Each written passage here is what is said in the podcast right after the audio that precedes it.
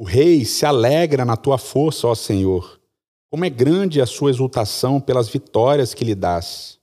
Tu lhe concedeste o desejo do, do seu coração e não lhe rejeitaste o pedido dos seus lábios. O Salmo 21 é mais um desses salmos chamados Salmos Reais. E aqui, novamente, o rei é a figura central desse salmo. O Salmo 21 ele tem uma estrutura muito simples se a gente levar em conta as terminações pronominais.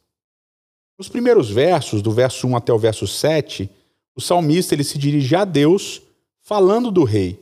Então, o salmista ele pede que Deus cuide do rei, que Deus conceda vitórias aos reis e assim por diante. Na segunda parte, do versos 8 até o verso 13, o salmista ele fala, ele se dirige ao rei falando de Deus. Deus aparece aqui na terceira pessoa. É muito interessante se a gente considerar essa estrutura, porque a ideia de que na primeira parte uh, o salmista ele está falando com Deus sobre o rei, e na segunda parte é como se o salmista assumisse aquela metáfora muito comum na Bíblia hebraica de que Deus é o rei de Israel. Portanto, aqui ele fala com o rei como se esse rei fosse Deus, pedindo para que Deus seja o rei de Israel.